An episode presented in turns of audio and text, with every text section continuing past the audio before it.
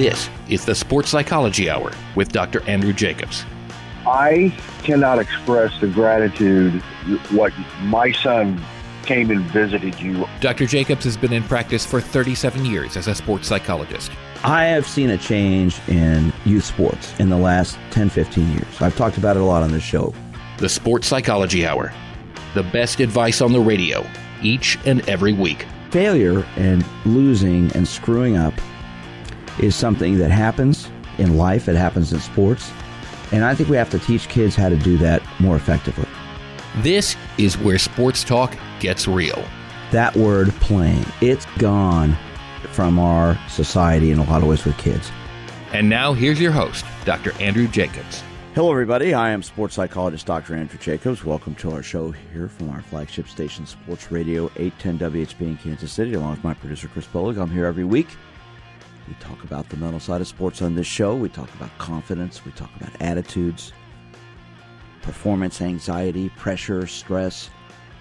We delve into these issues on this show, get into conversations with you about these topics every week. I've been in practice as a sports psychologist in the Kansas City area in my 38th year, and I've been on the radio for 28 years, the last 18 years here at Sports Radio 810 WHB, and our show's now syndicated in a number of cities around the country, and our list is growing each week, which I'm excited to say. So I look forward to doing this show with you every week, talking with you and discussing the mental side of sports. You know, when we talk about sports, what comes to your mind? Fun, winning, losing, enjoyment, activity. Youth sports is one of my passions if you listen to this show, and you'll know that as a co author of our book, Just Let Them Play, with uh, Kansas City Royals Hall of Famer Jeff Montgomery and USA Swimming Hall of Fame coach Pete Malone, we talk in our book, Just Let Them Play, guiding parents, coaches, and athletes through youth sports about the world of youth sports, the positives and negatives. In my practice, I see all kinds of people. I get professional athletes, Olympic athletes, collegiate, high school athletes, lots of young athletes, and their parents. And one of the common topics that comes up almost all the time is the issue of confidence and fun. I get a lot of young athletes, lots of lots of athletes in their teens who come into my office and will talk to me about their confidence how their confidence is not strong, how their confidence has been hurt. Or sometimes they're not sure how it's been hurt, but it's been hurt, it's been damaged by coaches and or parents, but, but usually coaches, who will be derogatory, condescending, negative, critical, insulting, degrading. I've said it many times on this show. We don't I, I don't feel many coaches are not trained properly to coach. Most have good intentions, but a lot of them do not have the right training psychologically. And so what happens is a lot of kids quit sports. There are all these statistics out there about how many kids quit sports by age 12 and 13. The numbers are staggering when you look at it. And so many kids quit because of this reason first and foremost. not fun anymore. Why isn't it fun? Because coaches emphasize winning. There was a study recently done. Guess where the importance of winning was on that study? Number 48 by kids. That's where winning matters to a lot of kids. It's not, it doesn't. But unfortunately for a lot of parents and adults, it does. So I want to talk today about this. I want to talk to you about and, and get into some discussions with you. If you have coached, how much emphasis do you place on making youth sports fun? And how much emphasis do you place on success and winning? If you're a parent, why are your kids playing sports? Do you get them involved because you want them to have an activity. Now, let's face it, many kids don't participate in sports. They're overweight, they're out of shape, they spend more time on video games and on social media than they do activities. So we know the importance of sports. A lot of people have their kids quitting by 12 and 13, as I said, because it's not fun. There's negative coaching, there's derogatory stuff being said to them. They get yelled and screamed at. Last night, I had a conversation with a 12 year Major League veteran. Guy I've known for, actually, I was with him. I was at the very first game he ever played when I worked with the Kansas City Royals. He was called up in uh, late summer, and uh, I've known him ever since, back in 1990. That's what, 29 years ago, 28, 29 years ago. We had this conversation about it. His father was a very successful major league player as well.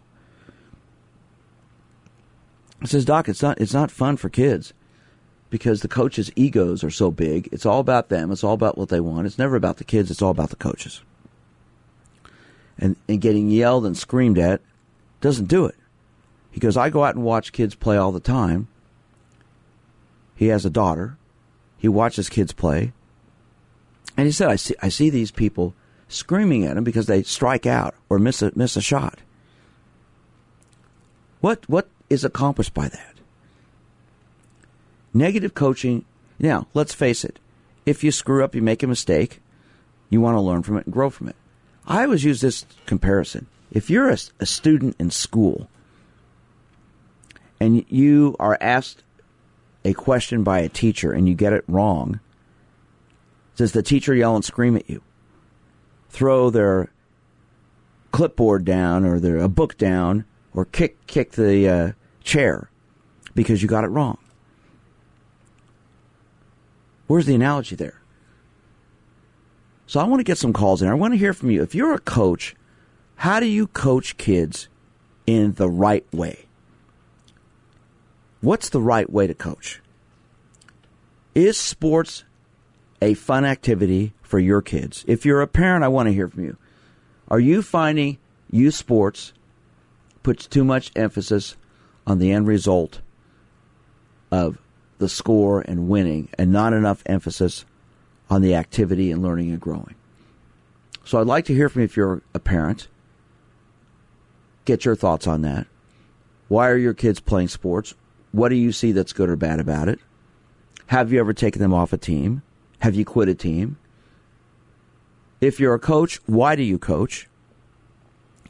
Have you found yourself coaching kids and regretting later some of the things you said? Have you found yourself possibly harming kids' confidence with some of the things you've said. I'd like to hear from if you're a coach. I'd like to hear from if you're a parent. I'd like to hear from you if you played sports and you ended up quitting because it wasn't fun anymore. The fun was gone. The excitement was gone. And here's the here's the key question. How do we change it and make it better? Now let's face it, a lot of kids quit by age 13 and 14 because they start to specialize in one sport. They find one sport that they spend most of their time in, and if you want to be really good, you need to obviously do that. But how many kids quit playing sports at younger ages because the emphasis is too much on the result of winning and of the negative coaching that goes on? So I'd like to hear from you if you're a coach. I'd like to hear from if you're a parent. I want to hear from you if you have played sports yourself. How did you deal with a negative situation, a negative coach? Was it something you ended up quitting and giving up? If you're a parent and you see coaches who are not being positive, being negative with your kids, what do you do about it? Do you speak to them? Do you just let them do it? How do you handle that? I get this topic in my office all the time. It's a problem that's getting worse because winning's becoming more important than I think it should be. I'm sports psychologist Dr. Andrew Jacobs. This is the Sports Psychology Hour. This is the Sports Psychology Hour.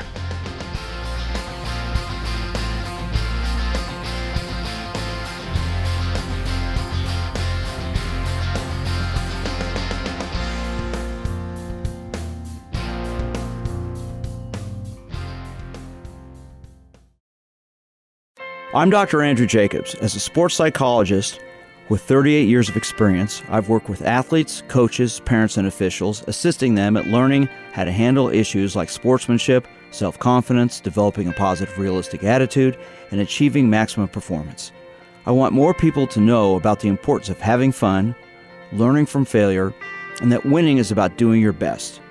That's why I created the Sportsmanship Foundation, a 501c3 educational organization dedicated to promoting and educating parents and athletes about the role of good sportsmanship in our development.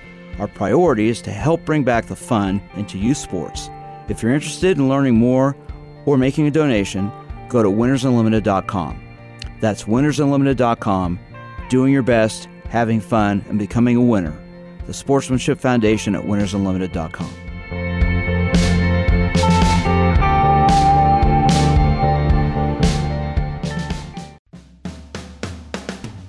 Are you an athlete, competitor, or ordinary individual who wants to learn how to relax, build confidence, and think more positively? Then the 20 Minutes to Success series of digital downloads and audio CDs from sports psychologist Dr. Andrew Jacobs are perfect for you. 20 Minutes to Success will teach you techniques to help you succeed.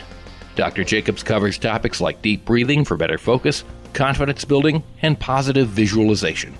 The 20 Minutes to Success series includes programs for individual sports like swimming, running, tennis, and baseball. You can also target overall athletic performance or relaxation. For more information and to get 20 minutes to success on digital download or CD, go to winnersunlimited.com and click products. That's winnersunlimited.com and click products. One more time. To get 20 minutes to success, go to winnersunlimited.com and click products. Most of us like to be out in the sun. That's why sunscreen and other safety measures are key to protecting your skin from aging and cancer. The FDA recommends using a sunscreen with a sun protection factor, or SPF, of 15 or higher. Also, look for broad spectrum on the label. That means both harmful ultraviolet A and B rays are blocked. UVA rays age the skin, UVB rays burn, and both cause cancer. But the perfect sunscreen doesn't count if you use it wrong. Don't need sunscreen on a cloudy day? Wrong. 80% of UV rays still get through the haze. Only use sunscreen at the beach? Nope. Anytime you're outside, UV rays attack the skin, so you need protection. And you have to reapply sunscreen every two hours. Remember, SPF plus broad spectrum equal healthy fun in the sun. Visit www.fda.gov slash sunscreen for more information. A message from the U.S. Food and Drug Administration. Over the years, you've brought them into your home. You were prescribed opioids after the C section, when dad injured his back, when your basketball star tore his ACL. Opioids helped with the pain, and you held on to them just in case. But did you know holding on to unused opioids puts your family at risk? Opioids are powerful pain reducing prescription medicines, but most people who are prescribed opioids don't finish their prescriptions. So millions of unused opioids are sitting in homes across the country. And tragically, more than 100 Americans die every day from overdoses involving opioids.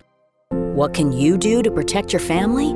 Remove the risk of unused opioids from your home. Pills, patches, or syrups in drawers, purses, and cabinets, anywhere they might be hiding. To find out how to dispose of them properly, visit www.fda.gov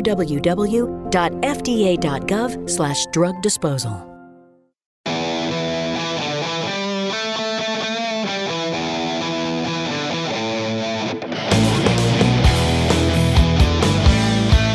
This is the Sports Psychology Hour. Hello again, everyone. I am sports psychologist Dr. Andrew Jacobs. This is the Sports Psychology Hour from our flagship station, Sports Radio 810 WHB in Kansas City. I'm here every week as we talk about the mental side of sports. And today's topic is this the whole issue of coaching. Are coaches coaching properly? If you're a parent, have your son or daughter, have your son or daughter experienced a, a bad experience with a coach? How did you handle it? What did you do about it? Do you think youth sports puts too much of an emphasis on results and winning and not enough of an emphasis on just the experience? So let's get some calls in here and see what you say. If you are a parent and you've had an issue with your son or daughter's coach before, your son or daughter's had an issue with their coach, how did you handle it? What did you do? Did you speak to them? Did you let that kids handle it? Did you ignore it? What'd you do? I want to read a story I saw on the internet. It's by a parent last night at my daughter's JV basketball game. She plays guard. She had the game of her life. She tends to have confidence problems, even though she's an excellent player. I often get comments from other coaches and parents about her defensive play, her passing and ball handling skills. Well, last night she scored 12 points, including an incredible three pointer. That was a huge breakthrough for her. She usually passes the ball when she has a shooting opportunity. We're all so proud. However, during the last few seconds of the game, she took a fabulous three point shot and missed. After the game, her coach proceeded to tell her never to do that again. My daughter said she was in trouble with her coach. All she talked about on the drive home was the negativity and that she was in trouble. My husband and I reminded her to dwell on the great things she did because she had a great night. Okay. This is a perfect example of what I'm talking about here. And this happens a lot. I mean, let's face it. No one's perfect. Everyone's going to screw up. You're going to miss shots. You're going to strike out. You're going to screw up. So, as a coach, what do you say to kids when they screw up? Do you degrade them? Do you insult them? Do you tell them that don't do that again? Or do you encourage them to do it again? You know, I've mentioned many, many times Kobe Bryant broke a record two years before he retired. Most missed shots in the history of the NBA. He played two more years. And a lot of people say, well, he wasn't afraid to shoot. He was a ball hog. I say he wasn't afraid to miss the whole idea of failing in sports is going to happen no matter how good you are, no matter how great you are. And as a coach, how do you coach the negativity and the failure? So let's get some calls in here. If you're a coach, I'd like to hear from you. You have a young man or woman who's screwing up, making mistakes. What do you say to them? How do you coach them? How do you teach them to get better? If you're a parent and your son or daughter makes a mistake in the game, screws up, you see that the coach gets upset at them about it. Their teammates get upset at them about it. What do you do? Or you're sitting in the stands and other parents may yell at your son or daughter because they struck out. Why'd you do that? You just cost us the, the, the run or the inning. As a parent, how do you handle that? The negativity that surrounds all this is very strong. And I think how we deal with this, how we teach kids to handle this is important, but it starts with the coaches. So if you're a coach, I'd like to hear from you today and get your thoughts on coaching kids in a positive way when they screw up. When they make a mistake, what do you say to them? How do you get them to overcome that? You know, throughout the show, we get loaded up with calls towards the end, so let's get some calls in here now. If you're a coach and you have kids that screw up, what do you say to them? What do they say to you? Are they so consumed with winning and the results that that's where, where their mind is at? Or are they more focused on trying to get better? The whole issue of self confidence, you know, what is confidence? It's the belief in yourself and your abilities. How do you build it? How do you destroy it? I see so many people that come in my office and it all relates to confidence. Even professional athletes. I've had many, many professional athletes throughout the years, Olympic athletes as well. Their confidence is affected in a negative way because of a derogatory statement a coach will say to them when they've made a mistake. So the, this whole idea of failing and screwing up in sports happens, but how do we coach it? So if you're a coach and you have kids who make mistakes, what do you say to them? So this young girl who's driving home with her parents, she's got her parents in the car telling her that she did great, but all she's thinking about is the shot she missed at the end that the coach said never do that again. So as a parent, what do you say to your kids about that? I think you have to share with them maybe a story where you've screwed up, where you've failed, where you've made mistakes, and help them understand how you overcame it. The whole idea of playing sports to me should be about the experience of learning, growing, and getting better. But unfortunately, there's so much of an emphasis on the end result of winning and the score. Know, as I said, there was a study that just came out. Winning was ranked number 48. When kids rank the what what what are the exciting aspects of sports? What do you like about sports? What you don't like about it? Winning was ranked 48th. So winning the game, even though you want to go out and win, but it's more about having fun and learning and growing from the experience. So if you have a child who has quit their sport because of negative coaching or lack of confidence, I'd like to hear from you. If you're a coach and you've had kids that want to quit because it's not fun, how do you try to get the fun back into the game? What do you do about that? Do you make practices games that they can play more than something they've got to learn skills about? What do you do to make the experience a fun experience for them? This is a topic I know a lot of people have issues with. I hear it all the time. I get it in my office. I hear it when I'm out to dinner with friends. We see negativity in sports too much. So, as a coach, I'd like to hear from you and get your thoughts on when you're coaching kids and they've screwed up, what do you say to them? How do you get them to learn from that and grow from that instead of hurting them and harming them in a negative way?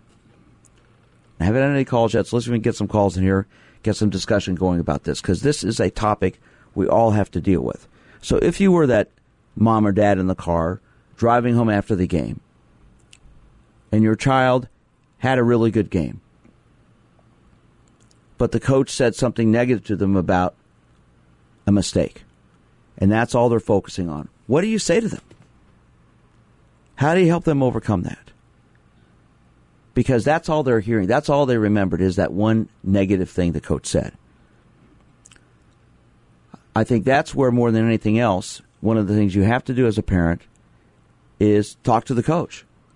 Let them know, listen, thank you for what you're doing, but I want to point some things out want to make sure you understand some of the things you've said and how it impacts my son or daughter. Because here's the feedback I've gotten from them. It all comes back to the communication aspect, the importance of communicating with the coaches. You know, a lot of coaches don't want parents to talk to them at all. I have a big issue with that. There's a time to talk and a time not to talk with them. But I think it's important that you give coaches feedback, positively or negatively, about how they're coaching your kids. And there's a way to do it. All right, so let's get some calls in and let's get a discussion going. If you're a parent, you're a coach, how do you build or destroy confidence in your kids? I'm sports psychologist Dr. Andrew Jacobs. This is the Sports Psychology Hour. This is the Sports Psychology Hour.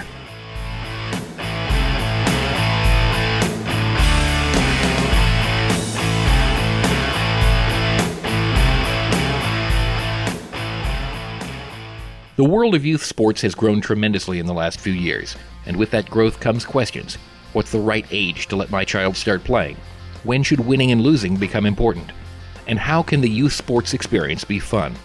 These questions and many more are addressed head on in sports psychologist Dr. Andrew Jacobs' book, Just Let Him Play, guiding parents, coaches, and athletes through youth sports. Written with Major League Baseball pitcher Jeff Montgomery and Hall of Fame swimming coach Peter Malone, just Let Him Play tackles the issues that make youth sports increasingly difficult for parents, coaches, officials, and especially kids. Just Let Him Play explains the importance of winning and losing, success and failure, and why it's okay when not every athlete gets a trophy. For more information and to get your copy of Just Let Him Play, go to winnersunlimited.com and click Products. That's winnersunlimited.com and click Products. One more time, for your copy of Just Let Him Play, go to winnersunlimited.com and click Products. Hi, Grandma. What's for dinner? Hey, honey, I'm making stew tonight. Ooh, can Nina come over? I'm not sure about our new friend. I wonder if there's been any drinking going on. Alcohol at her age can lead to so many bad things. I've been meaning to ask you what would happen if someone offered you a drink? Grandma? This is hard. She's so young, but I know I need to talk to her about it now before someone tries to give her alcohol. If anyone ever does offer you a drink, I want you to say no. I have too much respect for my family and I don't want to get in trouble. Okay. Really? I promise, Grandma. I love you too. Okay, how about tasting this stew and telling me what you think? Mmm. Some children may try alcohol as young as nine years old. It's not too early to talk about drinking. For tips on how to begin the conversation, visit underagedrinking.samhsa.gov. That's underagedrinking.samhsa.gov. This message brought to you by SAMHSA and this station. All right, crew, let's get her dug. Honey, want to give me a hand? I'm planting that tree, remember? No matter how large or small your digging project may be, no matter how urban or rural, you must always call 811 before any digging project. 811 is our national one call number, alerting your local utility companies to come out and mark any lines they have near your dig site. You must call 811 at least two to three business days before any digging project so you can avoid hitting our essential buried utilities. This includes natural gas and petroleum pipelines, electric, communication cables, and water and sewer lines. So before you do this or this, make sure you do this. For digging projects big or small, make the call to 811 Brought to you by Common Ground Alliance. If you suffer from COPD symptoms like shortness of breath and fatigue, where do you turn? There are medications and oxygen, but do you know about pulmonary rehab? Three out of five COPD patients have never heard of it. Pulmonary Rehab is an exercise, education, and support program that gives you tools to manage your condition, and Medicare typically pays for it. So, whether it's grocery shopping on your own or just walking across the room, Pulmonary Rehab can help you. Visit livebetter.org to find out about your options for pulmonary rehab today. Here's farmer and landowner John Prue.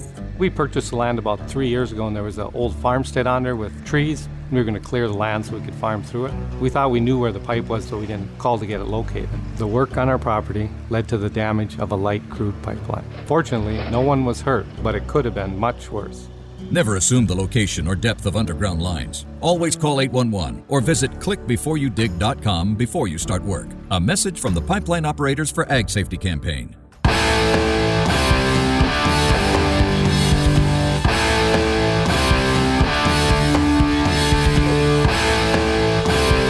This is the Sports Psychology Hour. Hello, everybody. I am sports psychologist Dr. Andrew Jacobs. This is the Sports Psychology Hour from our flagship station, Sports Radio 810 WHB in Kansas City. Here every week talking about the mental side of sports. And today's topic is this the issue of youth sports and confidence, destroying it, building it if you're a parent, if you're a coach. And I'd like to hear from you, if you're a coach, how you build confidence in kids, or if you have found yourself harming and destroying it before. If you're a parent and your son or daughter's confidence is not good, you can see it getting affected negatively by a coach or positively by a coach. I'd like you to share a story with us about it. Been reading several articles about this the past week, and the more people come into my office, the more I see this issue with kids' sports as being a bigger and bigger issue today. Why kids quit? It's not fun anymore. It's not fun because the coaches are too negative. They're too caught up with the results and winning. Here's another article I saw. What I've seen in my children and with many other children who are beginning to enter the world of more competitive sports at around the ages 12, 13, and 14 is the devastating effect a coach can have on a child's confidence if the coach chooses not to play the athlete in meaningful games, at meaningful times of the game. You don't see this circumstance in a sport where individual performance is the essence of the competition, like track and field, swimming, or cross country. In those sports, even in a team environment, only the most mean spirited, ignorant coach would keep a top performer off the course, track, or pool. However, with team sports like volleyball, football, soccer, baseball, basketball, you do have occasions where coaches who are so wired will take out of necessity for injuries, sickness, families moving away, more kids than they can more kids than they can put on the court field and then choose to play only the same starters over and over again for the entire game. I tell you nothing is more harmful to a child's confidence and self-esteem. Soul than an athlete than an soul than an adult coach doing this to a child. On one hand, the coach gave the child the impression that he or she thought the talent was good enough to be in the team, to contribute, and be further developed to include the stressors of game time situations. And yet, once the season has begun, and once the team has begun getting the parents' checks, some child will find they're not really nothing but a practice player and don't get to play. What's the effect on a child's psyche with this? Okay. I can promise you out there, a lot of people listening have had this happen with their kids. I have a young lady right now I'm seeing as a softball player who made an elite level team. She was told she'd get to play a lot. She hasn't played a lot. They went out of town to three tournaments in Oklahoma, Colorado, and California. I'll be seeing them next week. Prior to leaving, the parents and the young lady had a meeting with the coaches and said, Look, you know, our daughter, and, and the daughter spoke most, she's 14, she did most of the speaking. She goes, I've been coming to every practice, I've been doing all the things you've asked me to do. I will continue to do the things you asked me to do. But I want to know what's going to take to get me into the games.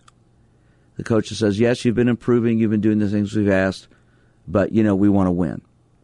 And sometimes we feel we need to have other people in there. Well, what do you think that did for her? Didn't do her any good. So I'll be interested to see when they come in this week exactly what happened. But how important is it at age 13 and 14 to have to win? Shouldn't it be more important to at least be able to get out there and play? My advice to the parents was you know what? If they're not going to play your daughter, you want to spend the money to travel.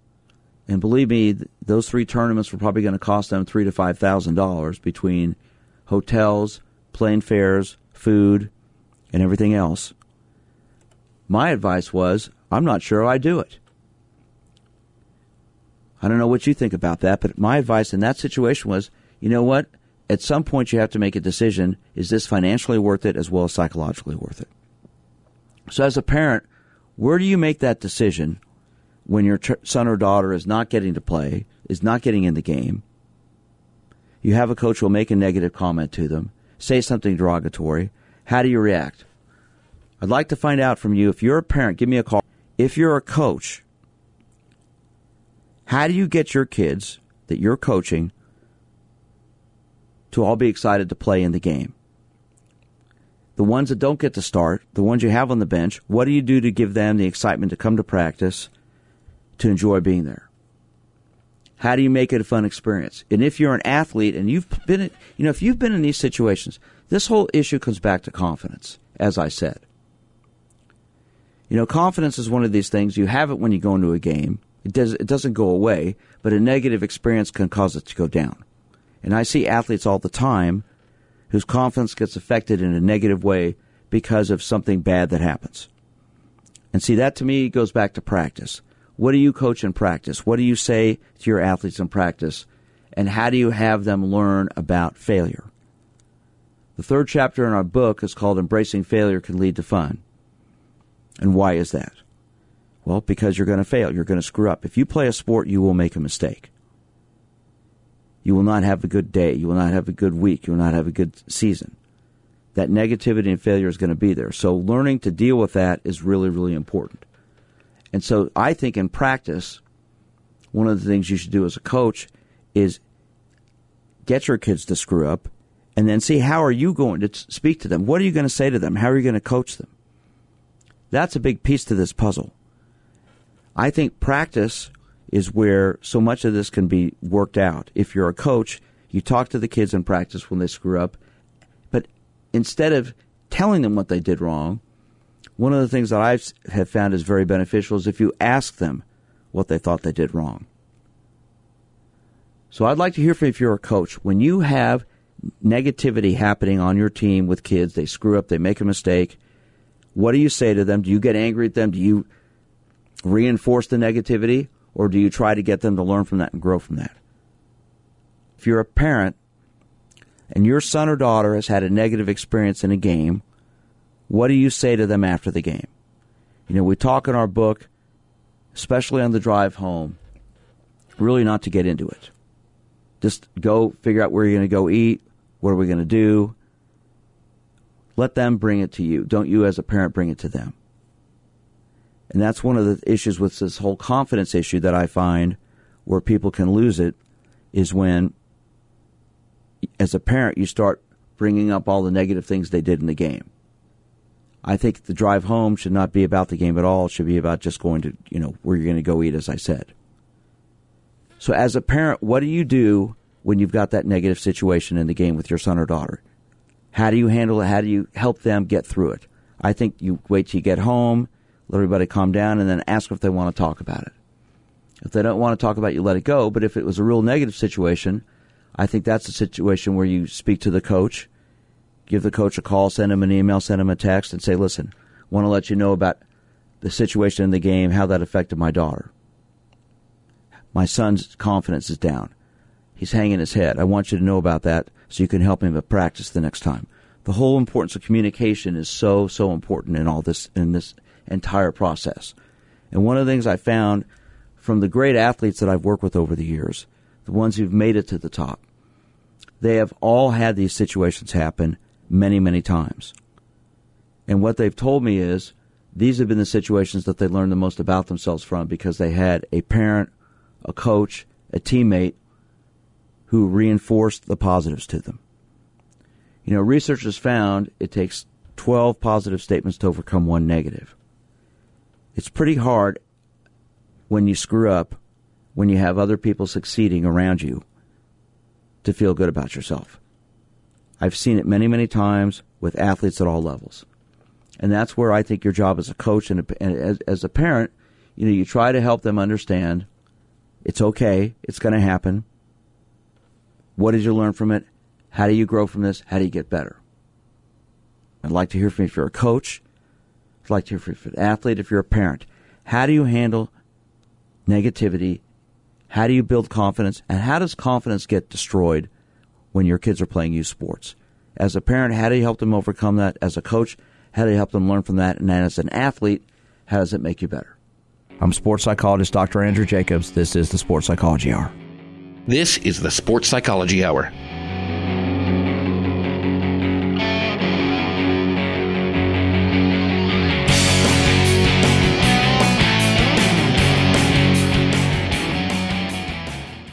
I'm Dr. Andrew Jacobs. As a sports psychologist with 38 years of experience, I've worked with athletes, coaches, parents, and officials, assisting them at learning how to handle issues like sportsmanship, self confidence, developing a positive, realistic attitude, and achieving maximum performance. I want more people to know about the importance of having fun, learning from failure, and that winning is about doing your best. That's why I created the Sportsmanship Foundation, a 501c3 educational organization dedicated to promoting and educating parents and athletes about the role of good sportsmanship in our development. Our priority is to help bring back the fun into youth sports. If you're interested in learning more or making a donation, go to winnersunlimited.com. That's winnersunlimited.com. Doing your best, having fun, and becoming a winner. The Sportsmanship Foundation at winnersunlimited.com.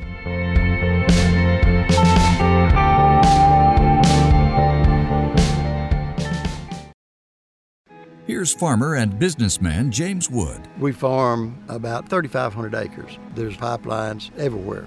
The contractor working on my property did not have the lines located before he began work, and it resulted on a strike on a natural gas pipeline. Fortunately, no one was hurt, but it could have been much worse. Never assume the location or depth of underground lines. Always call 811 or visit clickbeforeyoudig.com before you start work. A message from the Pipeline Operators for Ag Safety campaign. All across the country, people are coming together to speed up what we can learn about health. The All of Us Research Program is calling on 1 million people to join us as we try to change the future of health. For your family, for future generations, for all of us. Visit joinallofus.org and find out how you can become one in a million.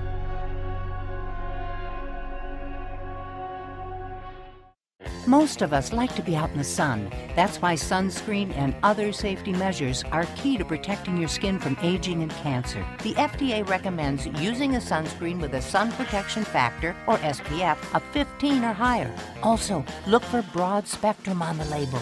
That means both harmful ultraviolet A and B rays are blocked. UVA rays age the skin, UVB rays burn, and both cause cancer.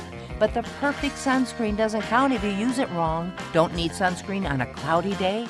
Wrong. 80% of UV rays still get through the haze. Only use sunscreen at the beach? Nope. Anytime you're outside, UV rays attack the skin, so you need protection. And you have to reapply sunscreen every two hours. Remember, SPF plus broad spectrum equal healthy fun in the sun. Visit www.fda.gov slash sunscreen for more information. A message from the U.S. Food and Drug Administration.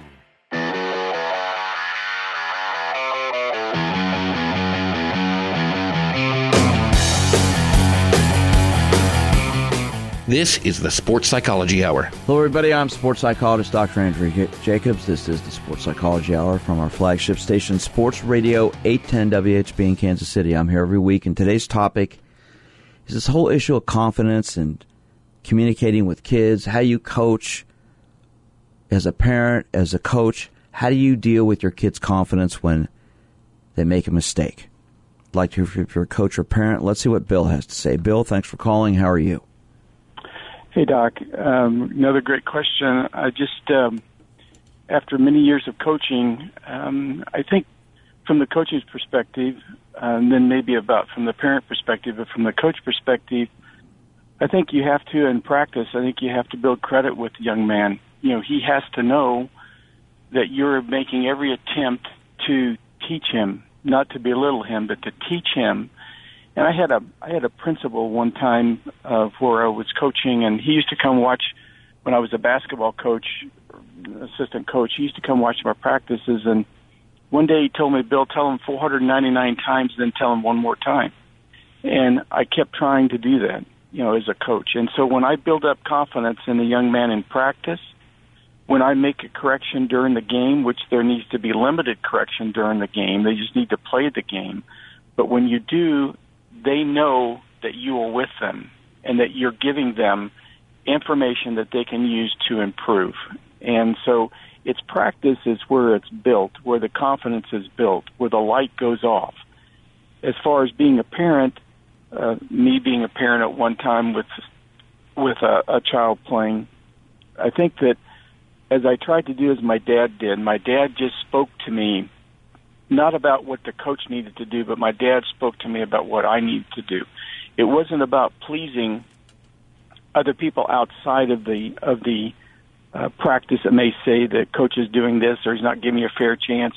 My dad always presented to me that it is my job to prove to the coach that I want to play, and these are the things that you have to do to show the coach that you want to play, and you have to improve on these skills. So it was always with my dad, and I, I tried, and I'm sure people would say that, hey, he was negative at times. But the negativity today, everybody thinks that when you try to give constructive criticism, it's the way you present the constructive criticism is how it is taken, and it's just simply trying to get something to make a young man feel that he can do it, and he can didn't ever think he could do it, but you teach him he can do it, and then when it happens, then give him that stroke tell him that's what I'm looking for, and then he'll go through the wall for you. How many years have you coached, Bill? Fifty. Fifty. Okay. Obviously, you've probably been through everything. So let me ask you this question: As a coach for 50 years, uh, obviously coaching baseball, basketball, anything else? No, that, unfortunately, I did track for two years, but that, track, they just basically sit around and stretch. That that was kind of hard for me. Okay, so. okay. So let me ask you the question: as someone who's coached for 50 years, with this young lady who's going to come in and see me this week, she's 14. She made this elite. I mentioned this earlier in the show. She made this elite level team, softball team. Tried out, made the team. Was told she'd get to play a lot. Has barely played at all. And prior to the, these last three weeks, her uh, parents, they went to Oklahoma, Colorado, and California for three tournaments, actually four tournaments. They went to Oklahoma twice. And the parents came in with the young lady and said it's gonna it's gonna cost us close to between three and five thousand dollars for the whole cost of everything between the expenses of the trip. Our daughter has barely played. She's gone to the coaches twice at your suggestion, asked what do I need to do to get in the game, what I need to do to improve, what I need to do to play better she's done these things, she's improved, yet she's still not playing. Her confidence is is as as frail as it's ever been. She's never wanted to quit softball. Now she wants to quit. I said, "Well, look, my suggestion to you is first of all, after this season, she shouldn't play on this team, first and right. foremost. Second, I think you need to go in and sit down with your daughter, with her coaches, and explain what's going on. And considering the cost that this is going to be, my suggestion is if they can't guarantee you your daughter's going to get to play, I wouldn't go. I'm not one for quitting. I don't encourage people to quit teams, but I think considering what this has done to this young lady. She's told she's going to get in games, and she doesn't play. She'll say you're going to play today, then they don't play her. At one point, at what point, for someone who's coached for 50 years, Bill, would you say it's t- it's time? You know, maybe we should just not do this and, and leave this team, or do you stick it out and go to these tournaments and have her confidence get affected even worse? Because I'm Well- sure she didn't get to play. Well, the parents have done the right thing of having the daughter go to the coach. Okay, she's gone. They've gone to the coach. They have not gotten the girl's not gotten any satisfaction. She's been told she's going to play. It's now time for the parents to go. The parents need to take the daughter, as you've said, maybe the daughter needs to go with the parent to the coach and find out exactly, get specific directions as to what she needs to do to improve as a player. And then next year, I'm not going to play on that team. My son was in a situation where the same thing. He was told he was going to play, and then he was not given any chance to play. One game he went six for eight and he had four RBIs. He didn't play for the next four games. You know, and as I went to the coach and told the coach, I don't want you to tell my son that he's going to play. If he earns the right to play, then he plays. If he doesn't earn the right, then he doesn't play.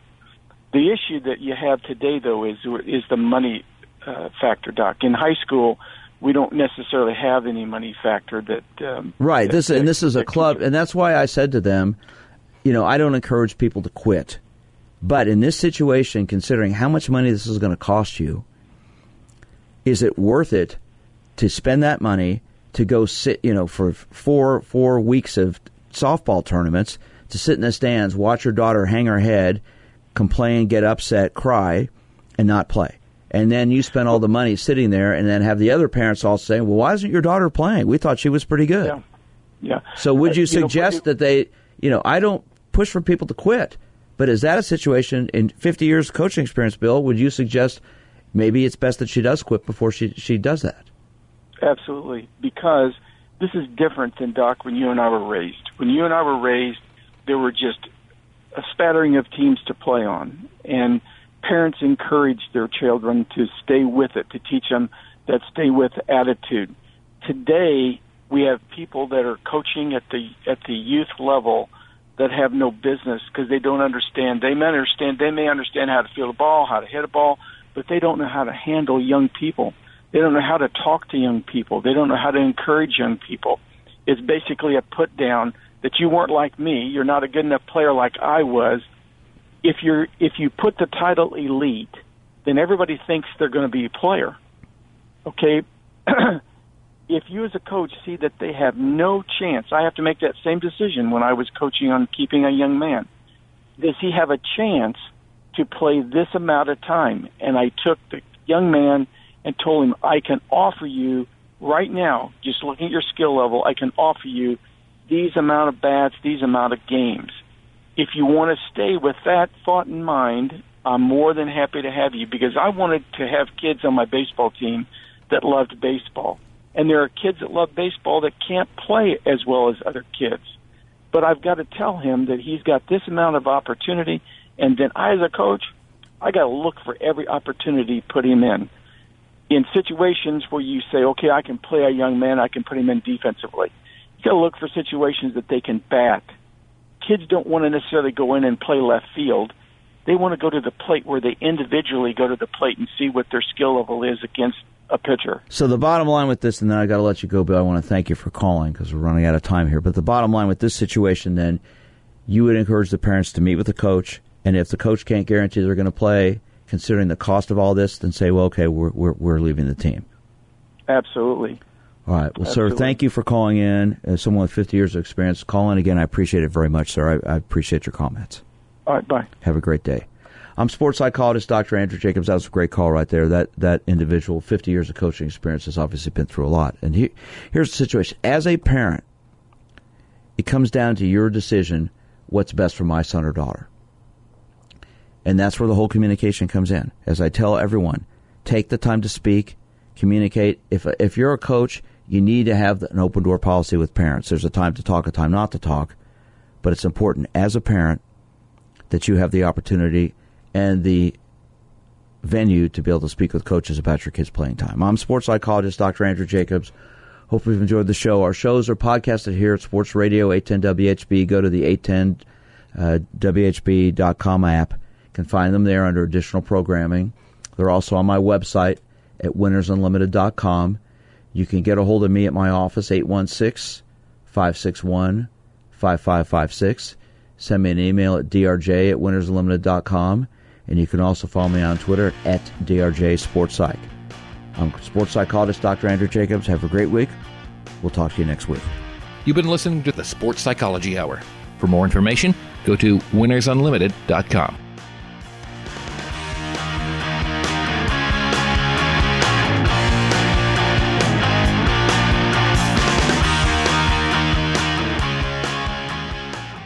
I'm Dr. Andrew Jacobs. As a sports psychologist with 38 years of experience, I've worked with athletes, coaches, parents, and officials, assisting them at learning how to handle issues like sportsmanship, self confidence, developing a positive, realistic attitude, and achieving maximum performance.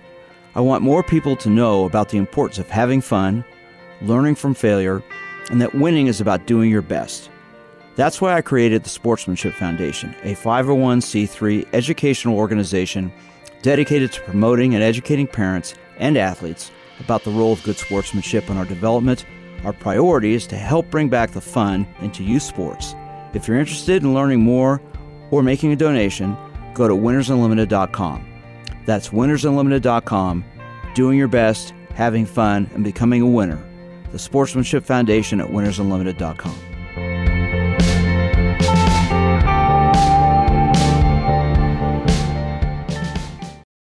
Over the years, you've brought them into your home. You were prescribed opioids after the C section, when dad injured his back, when your basketball star tore his ACL. Opioids helped with the pain, and you held on to them just in case. But did you know holding on to unused opioids puts your family at risk? Opioids are powerful pain reducing prescription medicines, but most people who are prescribed opioids don't finish their prescriptions. So millions of unused opioids are sitting in homes across the country. And tragically, more than 100 Americans die every day from overdoses involving opioids. What can you do to protect your family? Remove the risk of unused opioids from your home. Pills, patches, or syrups in drawers, purses, and cabinets, anywhere they might be hiding. To find out how to dispose of them properly, visit www.fda.gov slash drug disposal. Hi, Grandma. What's for dinner? Hey, honey, I'm making stew tonight. Ooh, can Nina come over? I'm not sure about our new friend. I wonder if there's been any drinking going on. Alcohol at her age can lead to so many bad things. I've been meaning to ask you what would happen if someone offered you a drink? Grandma? This is hard. She's so young, but I know I need to talk to her about it now before someone tries to give her alcohol. If anyone ever does offer you a drink, I want you to say no. I have too much respect for my family and I don't want to get in trouble. Okay. Really? I promise, Grandma. I love you too. Okay, how about tasting this stew and telling me what you think? Mmm. Some children may try alcohol as young as nine years old. It's not too early to talk about drinking. For tips on how to begin the conversation, visit underagedrinking.samhsa.gov. That's underagedrinking.samhsa.gov. This message brought to you by SAMHSA and this station.